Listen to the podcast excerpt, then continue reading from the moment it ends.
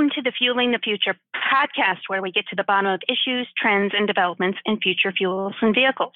I'm your host, Tammy Klein, Principal Consultant with Future Fuel Strategies, and with me today is Dr. Ashley Nunes. Dr. Nunes is an analyst, writer, and commentator specializing in transportation safety, regulatory policy, and workforce productivity.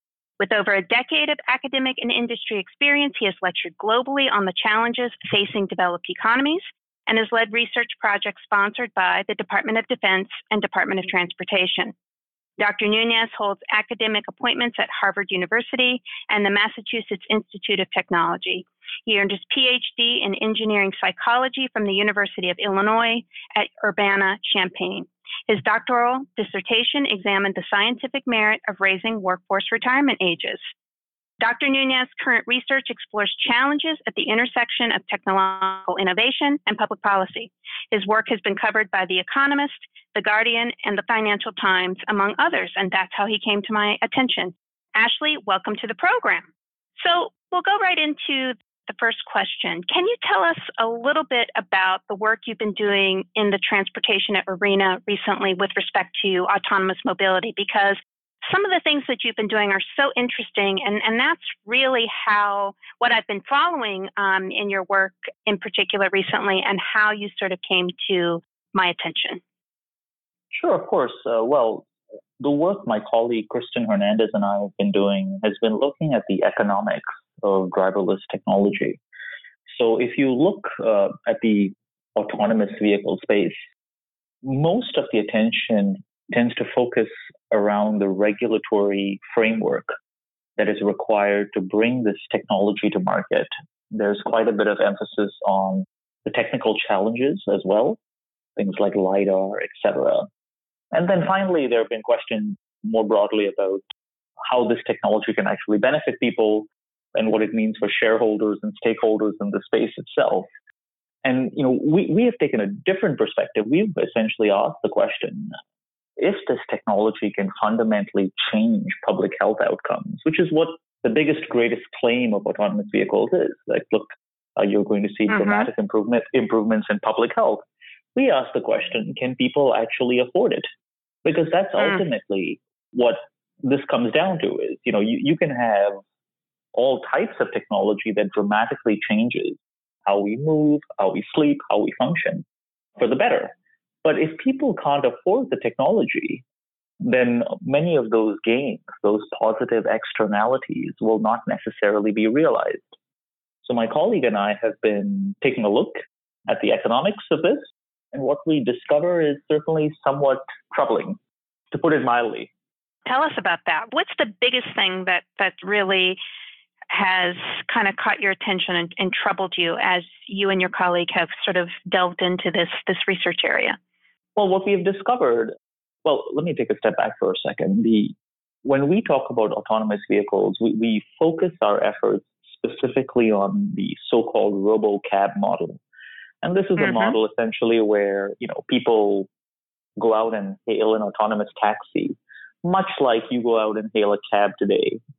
Now, companies like Uber, Lyft, BMW, GM, Ford are all not only investing in autonomous vehicle technology, but they are also banking some of their profitability hopes in part on the idea that they will have robocabs. Mm-hmm. However, you know, we say, look, if if it is the case that using a robocab is safer, what you need to be able to do is incentivize people to give up their cars today what we do effectively is we look at the cost of car ownership today, conventionally driven vehicles. We look at the cost of ownership, and then we compare that cost to what we project a robocab would cost on a per mile basis. And what uh-huh. we discover is that the, the real challenge that robocabs have is a challenge that plagues the taxi industry today, which is the fact that the utilization rates of these vehicles are very, very poor. The numbers vary by the market itself. So in, in San Francisco, for example, currently a taxi is occupied, we estimate, based on looking at some BLS data, we estimate about 44% of the time. If you look at a market like Los Angeles, it tends to be a little bit higher. It's about 56 to 58% of the time. And in a place yeah. like Beijing, it's, it's about 62, 63%. And hmm. uh, what, that what that effectively means is that a large percentage of the miles that are traveled by a taxi don't have a fare paying passenger in the back.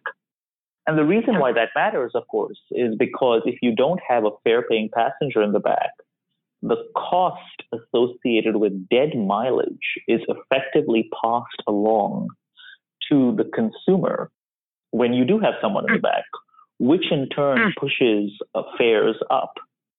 That is effectively the most important factor that is hmm. poised to impede the ability to effectively have a cost competitive fare, but it is not the only factor. A larger issue, uh, or I guess an equivalent problem of equivalence, effectively, is the profit margins that many of these companies are expecting. So, you know, companies like uh, Uber, BMW, Lyft, etc., have effectively said, right. look, we are expecting margins of between 20 to 30 percent as a consequence of deploying robocabs, autonomous vehicle technology, etc. And this is a problem as well, because the larger the margin is that the firm is expecting, the higher the fare needs to be. So based on our analysis, at least, uh, you know, using publicly available data, what we have found is that if you if you consider the margins that are seen today in, in the taxi industry, and I'm not talking about Uber and Lyft, I'm just talking about the taxi industry, what you would expect to see in an autonomous vehicle robocab scenario is a reduction in profits by about 37%. Assuming it's the case, you could fill up your cab for 100% of the miles. And this is yeah. very, very problematic because, first of all, it's virtually impossible to make sure your cab is always occupied. To have 100% utilization is frankly unrealistic. But what uh-huh. we are able to demonstrate is that even with 100% re, uh, utilization, you would still need to reduce your profit expectations by 37%. Now, some people might say, well, if I'm an Uber or a Lyft, uh, you know, yes, I'm, I'm willing to live with a little bit less profit, and my response to that is, well, if that's true, you're better off just going off and starting a taxi company, a regular taxi company. I don't know why you would invest in an autonomous vehicle setup, right? It just right. seems a bit uh, irrational. So, what really got my attention about this research is there was a quote. I mean, this is exactly what you're talking about. And you say in USA Today, and by the way, I will I will link this in the podcast post so that people can easily reference it. But you say exactly exactly what you're saying now. You said, assuming current market conditions persist, our work shows that hailing a robocab would actually cost consumers significantly more on a per mile basis than owning a car today. And what is so incredible to me is that I've never seen anyone talking about that. You know, I've been doing work looking at what's happening in cities. And every city, you know, that I've researched, I mean, all the major ones and, and smaller ones, you know, from the Miamis and the Columbuses to the New Yorks to the LAs to the Salt Lake cities to the Minneapolis, everyone has jumped on this autonomous vehicle train in the hope that, you know, autonomous vehicles will reduce congestion, reduce air pollution, you know, help meet uh, climate obligations because many of these cities have now signed on to or committed to implementing the terms of the Paris Agreement. What I would say is, you know, you talked about a reduction in congestion and um, and a reduction in air pollution. It's important to remember that when it comes to autonomous vehicles, the two are of course very different from each other. If you assume it's the case that an autonomous vehicle did not have an electrified powertrain, you would certainly still see some improvements in air quality as a result of eco-friendly driving. That being said, the dream that is sort of put forward is you will have less congestion. And the only way you can have less congestion using autonomous vehicles is if you can incentivize people to engage in ride pooling, right? You, where multiple people get into a, a, a robocab um, and speed off to their destination or a multitude of destinations. Uh, if everyone goes out and buys their own autonomous vehicle, that doesn't really do so much for congestion because you have the yeah. same number of cars on the road. Which is the other problem with the with, with the RoboCab model, and we have alluded to this in our in a in a paper we released a few months ago, in which we said, look, it's certainly possible that you could incentivize people to pool their rides effectively. The problem with this approach is that when you have multiple fare paying passengers in a car, in a taxi, what that effectively does is it elongates the travel time because now you have people going to different places. So the current yeah. occupancy in a car in the United States currently is about, according to 2018 data, it's about, this is the National Household Travel Survey, it's about 1.63. The actual estimate mm-hmm. we suspect uh, is, is a little bit lower, but it's about 1.63. And we have estimated, uh, you know, you would need, I mean, effectively, you would need a, an occupancy of 2.2 to 2.5. So a significant increase in the occupancy mm. of a car in order to get some of these economics to work. And the question then is, do you really want to pool your ride? The other part of it, of course, are private privacy concerns that people often have. You know, especially when it's yeah. different from taking a, a you know a train or a bus where you have a bit more space, but in a car, it's quite different. Some of the issues that have been raised about autonomy are, are very interesting because, you know, just myself as a researcher, but also, you know, as a woman, I'm not keen on sharing. I think a lot of women, and I don't think I'm the only woman out there who's not keen on sharing is caring. I would just say that I'm a man and I'm not keen on sharing either. So uh... yeah. it knows no gender bounds.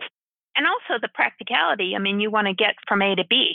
You know, I don't want to pool my, you know, my Uber. I don't want to do that now from, you know, from the safety and privacy standpoint, but also from the convenience standpoint. People want to get from point A to point B, and uh, they want to do it as quickly, painlessly, and hopefully in a least costly manner. But they will, you know, people will will pay for that. So it's kind of interesting. So what I wanted to ask you was, considering some of the research that you've done, how should autonomous technology be deployed? You said in a recent article in Nature by merely rehashing the talking points of the self driving industry, well meaning academics draw attention from the most important question that we should be asking about this technology who stands to gain from its life saving potential? So, my questions to you are who does actually, and, and who should? And I'm also kind of curious because, again, I, I it's not like I've seen this out there just like you say in the Nature article. So I'm wondering what the reaction to this work has been from, you know, the autonomous uh, technology industry, the auto industry, you know, and or from from policymakers. Uh, well, you asked a few things there, so let me let me uh, go through this piecemeal. piecemeal. Oh, that's that, yeah, that, that, that's okay. Well, so let's just talk for a second about the premier talking point of AV technology, which is the fact that it can help save lives if you look, let's just take the United States as an example. Uh, if you look at the United States and you look at road fatalities, one of the things we know is that poor people are disproportionately more likely to die on the road. Now, there are many reasons for why that's the case. Very often they tend to live in neighborhoods that lack proper access or timely access to medical care. But another reason why is because poor people are disproportionately more likely to own older vehicles while these vehicles, the vehicles they own, do conform to federal motor vehicle safety standards, they lack some of the advanced safety features that have undoubtedly helped improve public health outcomes. So things like blind spot detectors and um, you know a, a, lot of these types of technologies. So, which is why when you look at actual, uh, accident data, and Sam Harper is an epidemiologist um, at McGill uh, University, and he has been able to show this very elegantly. That uh, if you look at statistics, uh, effectively, it's poor people that are dying on the road at a significantly higher rate than wealthy people. So, if there's one group of individuals that stands to benefit from this technology, it's poor people. And this is where cost comes in because poor people need to be able to afford the technology in order for its life saving benefits to be realized. But so few people, uh, policymakers, um, individuals in the auton- in the AV industry, actually talk about who are the individuals, whose lives are we actually saving. You know, we hear these very romanticized stories about how life is going to be safer, it's going to be greener, the air is going to be cleaner. Without, right. and nobody ever ever seems to ask the question, well, you know, who does this technology actually benefit? Now, I would say this: there is a residual benefit even to poor people when it comes to AV technology. So if we think about the environmental benefits of autonomous vehicles specifically, one of the things we know is that poor people are disproportionately more likely to suffer worse public health outcomes as a consequence of vehicle emissions. And one reason why is because poor people often tend to live near highways and interstates, etc., where you see a lot of uh, congregation of vehicle emissions. So even if you had some permeation, some penetration of AV technology in the upper income strata, one could make the argument you will see some improvements in public health for poor people as well. That's a that's an argument that certainly could be made. But that being said, uh, if your goal is to save lives, then this comes down to money. And I, I am yeah. yet to hear policymakers have an honest and open discussion about you know how this technology can be leveraged in such a way such as uh, or rather so as to reduce socioeconomic disparities in health on the nation's roads has there been much of a, of a reaction to this is that something that you think policymakers will start to look at in the future either in this administration or potentially a democratic one down the road? Well, what I would say is that I think I'm sort of a pariah in the AV community for uh, for uh, you know when we released our paper showing the economics of AVs don't work. I, I I received quite a lot of very angry emails from numerous people in the industry who were trying to poke holes through our work and saying, "Oh, you just don't understand." But you know, and they say you're just being a pessimist. Well, you know, my response to this often is that if the goal of science is to drive better public policy. Our commitment as scientists should not be to optimism or to pessimism, but rather to realism. If you look at the current administration, I, I, I actually think that many of these issues are uh, administration independent. It's not the case, for example, that with the previous administration that people were really talking about, you know, socioeconomic inequality in regards to road yeah. transportation um, and autonomous vehicle technology. I mean, and you haven't even heard a word about any of these issues coming out of Congress and all the people who are putting all these bills forward, these congressmen and you know the, the the K Street crowd, as I would call it. Everyone thinks that there's some sort of big pot of gold at the end of the rainbow associated with this technology, and the available evidence would suggest there isn't. That's yeah. not to say that the technology can't work and can't be profitable. However, what we suspect, based on the data we have looked at, is that the reality of how autonomous vehicles will work in the future mobility ecosystem will be very different than what we're told. Interesting. How do you, what can you proffer kind of a vision? Kind of a, you know, what does that really mean? Well, you know, think, what, what uh, would that, what could it look like? Sure. I mean, I, I think the, it's highly likely highly likely that this technology will be geofenced, it will be speed limited, and mm-hmm. both of these characteristics matter because effectively by geofencing your technology, you are limiting the ability of the technology to penetrate the market. Let's take Waymo, for example. So Waymo operates in four Phoenix suburbs currently in, out in Arizona which means that if you want to take a quote unquote driverless Waymo, and it's not driverless, of course, because there's a safety driver and an armada of safety engineers who are watching over the car from a remote location. But let's throw that off to the side for now. If you want to hail a, a Waymo, a Waymo One, um, effectively what it means is that you can only do so in certain regions of the Phoenix area. And the reason why mm-hmm. this matters, of course, is I don't understand how you envision or how can you incentivize someone to give up their car, a regular vehicle, to ride a, mm-hmm. a Waymo robotaxi, if you will, if that robotaxi can only take them to certain places at certain times, subject to weather conditions and subject to certain speeds. It's simply mm-hmm. not, not, not possible. Now, I mm-hmm. recall mm-hmm. last fall when Waymo, shortly before they launched and their, their, their chief was talking about autonomy, and he said he, he made a comment to the effect of, "Well, uh, you know, who, who would have thought, uh, you know, autonomy would be so hard?" And I remember watching this and having a good chuckle, and I turned to a colleague and I said, "Who would have thought?" I think we all thought that. The real joke is the fact that no one in the industry ever told them that. But there was a wonderful yeah. interview. I, I, I forget the name of the reporter. There was a he was a Wall Street Journal reporter, and he was at a press conference uh, uh, for one of these car companies that was developing developing autonomous vehicle technology. And this particular, the head of the organization went up, was talking about all the great things their AV technology could do. So the reporter walked to the back of the room, and there were some engineers there, and said, "Oh, this is amazing! You you have you know you've you managed to get your RoboCab to do all these things." And the engineer looked at the reporter uh, because the reporter talked about this in the story. Um, the engineer looked at the reporter and said, "Yeah, we don't know how to do that. We are pretty sure there's no way we can do that, um, and we have no idea why the CEO said that could actually be done." Yikes! which which I thought was pretty amusing. Uh, but again, it, it, it shows a, com- a complete disconnect between what yeah. people are telling us and what the reality on the ground is. You know, you know what that and, sounds uh, like to me? It, it, sounds like Theranos is what that sounds like to me. If we could oh, draw Theranos, a line, yeah.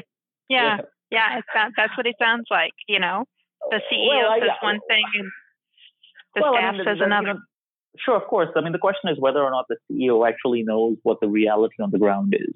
Right now, Theranos, yeah. of course, was was a bit of an unusual case just because it was clear that a lot of the informa- information was being compartmentalized up at the top.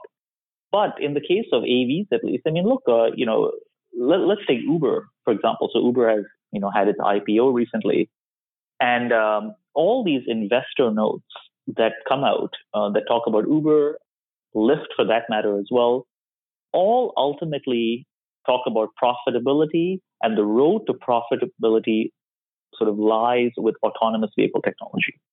Absent autonomous vehicle technology, these companies have a business model that is simply unsustainable unless yeah. they are willing to raise their prices. And yeah. raising their prices doesn't really help them because that does not help them get to the market they actually want. And the market they actually want is individuals who currently own vehicles. That's the market they're after. You know, Uber CEO has been very upfront about this. You know, he has said, look, our goal, the mission of our company is to disrupt personal vehicle ownership. And in order to do that, you have to offer people a price point that they are willing and able to afford. And what yeah. we are saying is, look, this is simply not possible based on uh, constraints of the mobility on demand industry that few people have ever talked about. I mean, when we put out our study, I, you know, and I got a lot of angry emails. People were saying, "Oh, well, our prices are much lower when we did our estimates." And our response was, "You're correct. Um, in fact, our estimates are not that far off from some of the estimates we have seen from the car companies and management consulting companies themselves."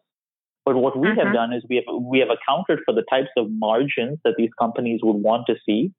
We have accounted for so-called safety oversight costs um, and finally, most importantly, we have accounted for the inefficiencies that exist in the market that you have to uh, be aware of if you're trying to run a fiscally viable business. And that's when, you know, I got a lot of uh, angry emails and they said, oh, well, we'll, we'll, we'll find a way to make it work. My favorite quote is, oh, it will work once we achieve scale, which is, which is just sort of this nebulous statement in, in my view, at least. Well, don't you think that there's some similar lines that or, or some similarities that we can also see with the development of, of electric vehicles? Because that's kind of a similar message is it'll work when we get to scale. But wow that's a huge it's a huge gap between now where we're, we're not really at scale and then and what will have to be done you know to sort of you know make that happen not just in the US but but in other countries uh, around the world. Do you see sort of similarities there or not? There are multiple issues. The first are the technological challenges associated with bringing electric vehicles to market uh, much like bringing autonomous vehicles to market. So on the technical end you know we have things like uh, you know the energy density of batteries is just nowhere near, or batteries rather are underpowered relative to their weight compared to gasoline, for example. The other challenge uh, when it comes to electric uh, vehicle electrification, of course, is price.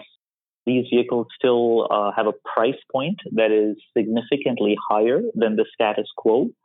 Uh, you know, people have said. I, I, I recall. I believe it was in March. Uh, I think it was March of this year, where people were saying, "Oh, look, electric vehicles are are really taking off in Norway." I think it was the first time that um, I think it was something yes. like 55 or 60 percent. Mm-hmm. Uh, yeah, it was yeah. Some, somewhere in that range, right? And of course, there's a certain irony to to Norway selling so much so many electric vehicles because, of course, this was heavily, heavily subsidized. But more importantly, the subsidies come from selling oil and natural gas. Um, Correct. so there's a certain irony there. But but but, but, yes. but uh, anyway, you know, throwing that off to the side. Uh, but even with those subsidies, uh, you know, you you would expect it to be higher if the car is effectively, I would not say free, but if you have no VAT, if you don't have to pay for parking, um, you know, you can use HOV lanes, you can use the ferries, mm-hmm. you know, without any issue. You would, I, am surprised that uh, you know the penetration rates weren't higher. But that right. being said, these, type, these, these types of policies are also fiscally unviable. And we are beginning to see that in Norway today, where they are paring yeah. back some of the subsidies. We see the same thing in China, where uh, the Chinese government, mm-hmm. right? Yeah, exactly. Uh, where, where, they're where, where they're paring back the, the, the magnitude of the subsidies, and they're now trying to pair those subsidies with the range of the vehicle itself. And then you have, uh, you know, certain political challenges associated with with providing incentives or disincentives, things like a carbon tax, for example, which is um, you know which is a favorite of many uh, economists, but has its own challenges certainly. So yes, I, I, would say there are a lot of parallels between the you know the challenges the electric vehicle industry faces. Um, and, and you know, that are similar to the autonomous vehicle industry. Although it is amusing yeah. as well that a lot of people who pump or who seem to promote autonomy just always seem to somehow assume that an autonomous vehicle will be an electric vehicle. And I've never understood that. It just, it just seems like a very strange, uh, it seems like very strange reasoning to, to follow, but um, anyway, yeah. to each his own. Well, and, and that's, that's something that I've actually researched myself because it's like, well, if you, if you look at even the most progressive of the electric vehicle forecasts, probably one of the most progressive organizations I would say is probably Bloomberg. So let's say 50 there, I think theirs is uh, 57% of sales globally uh, will be electric vehicles by, I think it's 2040. Well, if, if we even accept that as inevitable or, or true, there's still the other 43% know, of, of, of vehicle sales which one would presume would, would be internal combustion engines. Then you have the legacy fleet that is out there globally in the US and, and, uh, and, and in other countries. So, yes. and if we look at the timelines for autonomous vehicles, even though they're rosy and now we're beginning to see them scaling back, there will be a ch- huge chunk of vehicles just looking at people's own timelines, what they say is going to happen by when. There will be a 20 year period where supposedly this technology is available and out there in the market. And most of those vehicles are going to be, you know, internal combustion engines until we reach this, you know, progressive, uh, you know, sort of tipping point. So, you know, kind of logically, or at least from a, you know, qualitative view, I mean, the technology will end up more in, you would think, in internal combustion engines, not necessarily to start with in, you know, electric vehicles, unless the timelines, you know, the timelines are, are wrong. So I think when I pointed that out to, to clients, they were like, oh, um, you know, like the timelines had not been put together, you know, and and uh, you know, for these two, you know, sort of separate but parallel, potentially parallel technologies. And I think that's a that's a surprise because they're they're talked about together. They're talked about as being most effective together, um, but you know. They are on kind of separate trajectories in terms of commercialization. Um, so I don't know sure, if you have a comment about that. No, that, that, that's that's absolutely fair. Uh, you know, uh, the, again, there, there seems to be a disconnect between the timeline that uh, our politicians want want us to believe, between uh, you know what what car companies tell us, um, and what uh, you know, what is actually required to make a meaningful change when it comes to reductions in uh, in uh, greenhouse gas emissions, for example. So, you know, Canada is a good example of this. I mean, Canada has a has a carbon tax. It's currently being fought um, in court um, with you know, mm-hmm. by a couple of pro- by a couple of provinces.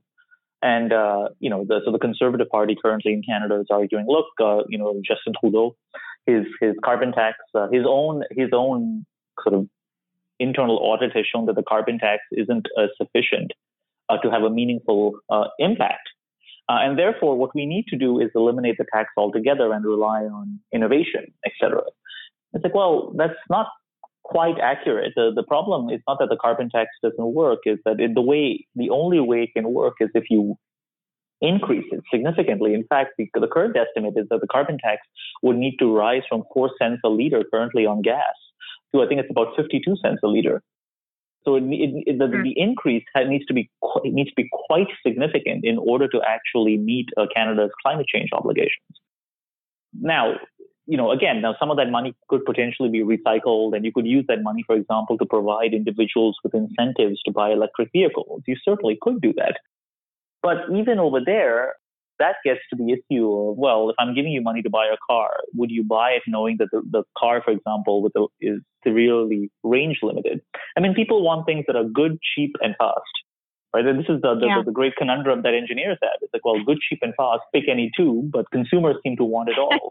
it, right? It's the reason why people. It's the reason why people go out and buy an iPhone that has millions of lines of software code in it, a remarkably intricate and complicated piece of technology, but no one takes the time to read the manual.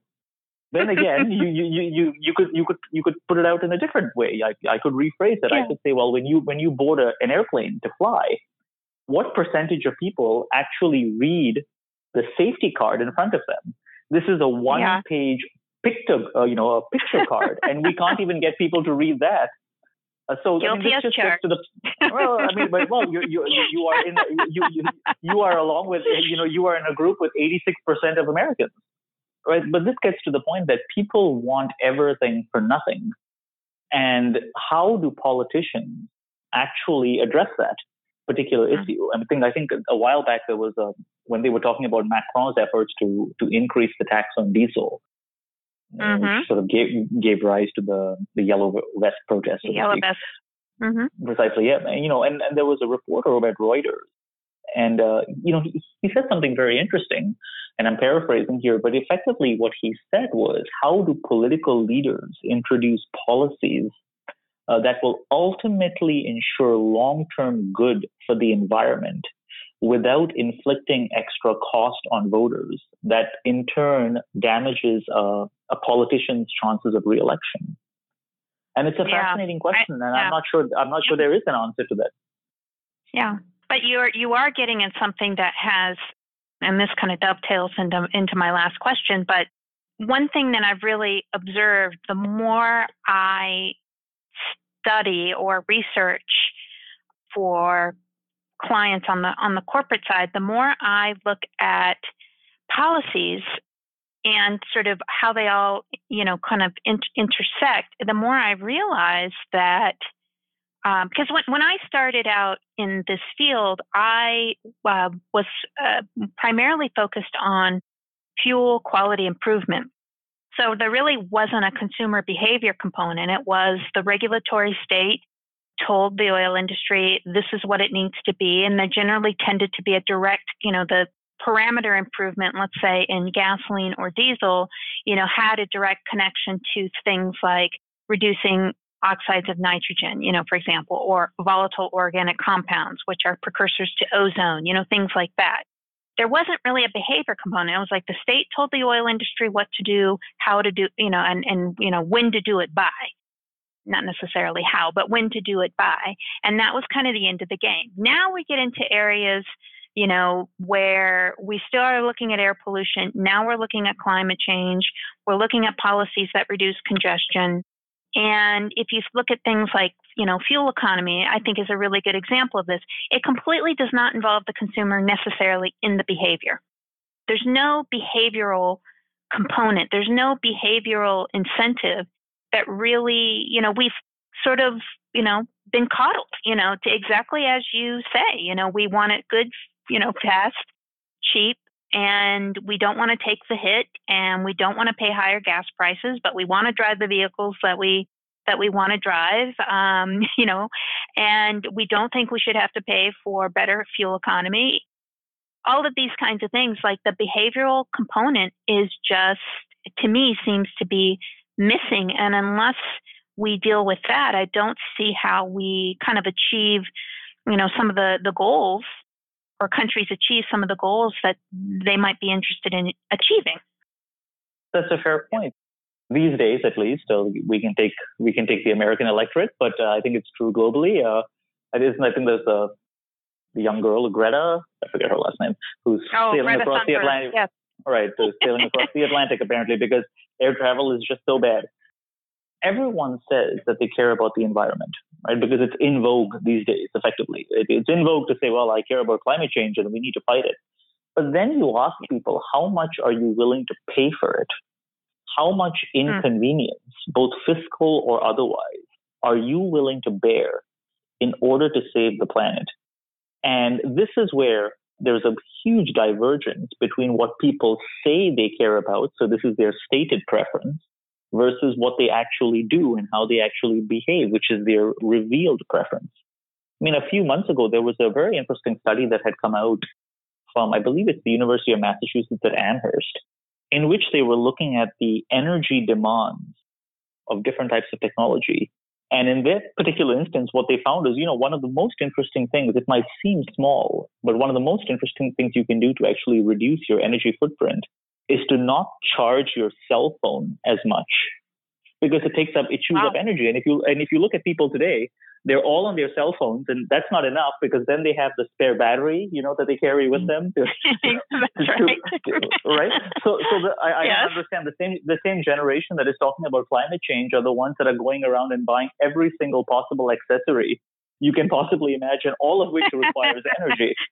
Right? But we should not just harp on these individuals. The fact of the matter is that people don't want to incur much inconvenience in mm-hmm. order to feel good about themselves, to say, well, I'm doing something for the environment. I mean, people, you know, let's, let's take aviation just as an interesting example. So people are talking, or people talk a lot about these big bad businessmen who are flying business and first class and their, and their carbon footprint is just so high. And of course, what's interesting about this is if, if you know anything about the aviation industry, the general rule of thumb is that the people who are sitting up front are the ones that generate profit for the airline. The people who are sitting in coach, those fares merely cover the operating expenses associated with the airline. So I've seen, yeah. you know, figures, for example, from the ICCT in which they have, you know, they rank order the most environmentally friendly airlines. And very often they have all the low fare carriers that are the most environmentally friendly. And the reason why is because you know, low fare carriers very often tend to have the most fuel efficient airplanes. They have the newest airplanes in their fleet.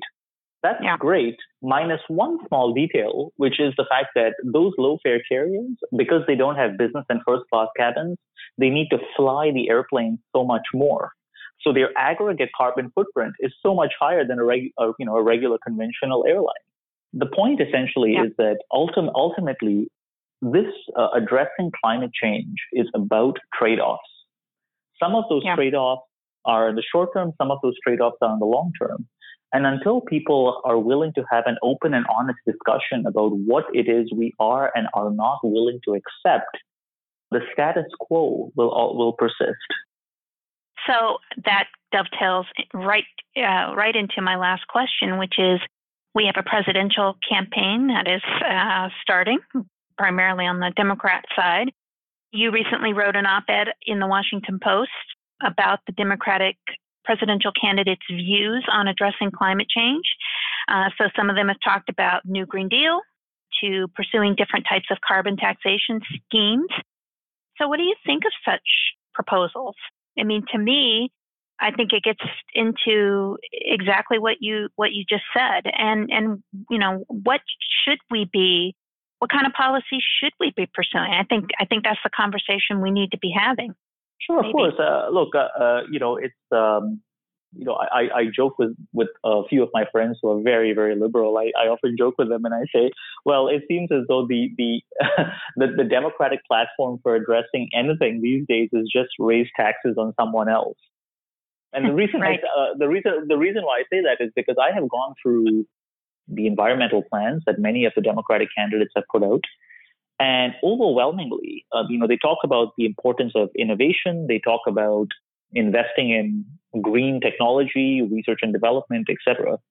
But then when you get to the section where you're you're trying to figure out how they're going to pay for it, that's where things become a lot more nebulous because you know the if either they say they will implement a carbon tax and that tax will only apply to you know uh, fossil, the fossil fuel industry, uh, or they just don't say anything at all. But instead, what they say is we will provide you with subsidies to use green technology, which raises the question well, I understand you're subsidizing use of the technology, but how are you paying for it?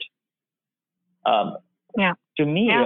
a, a, rea- a realistic uh, approach uh, is uh, ultimately what I suspect will end up happening is there will be some combination of leveraging green technology coupled with a carbon tax.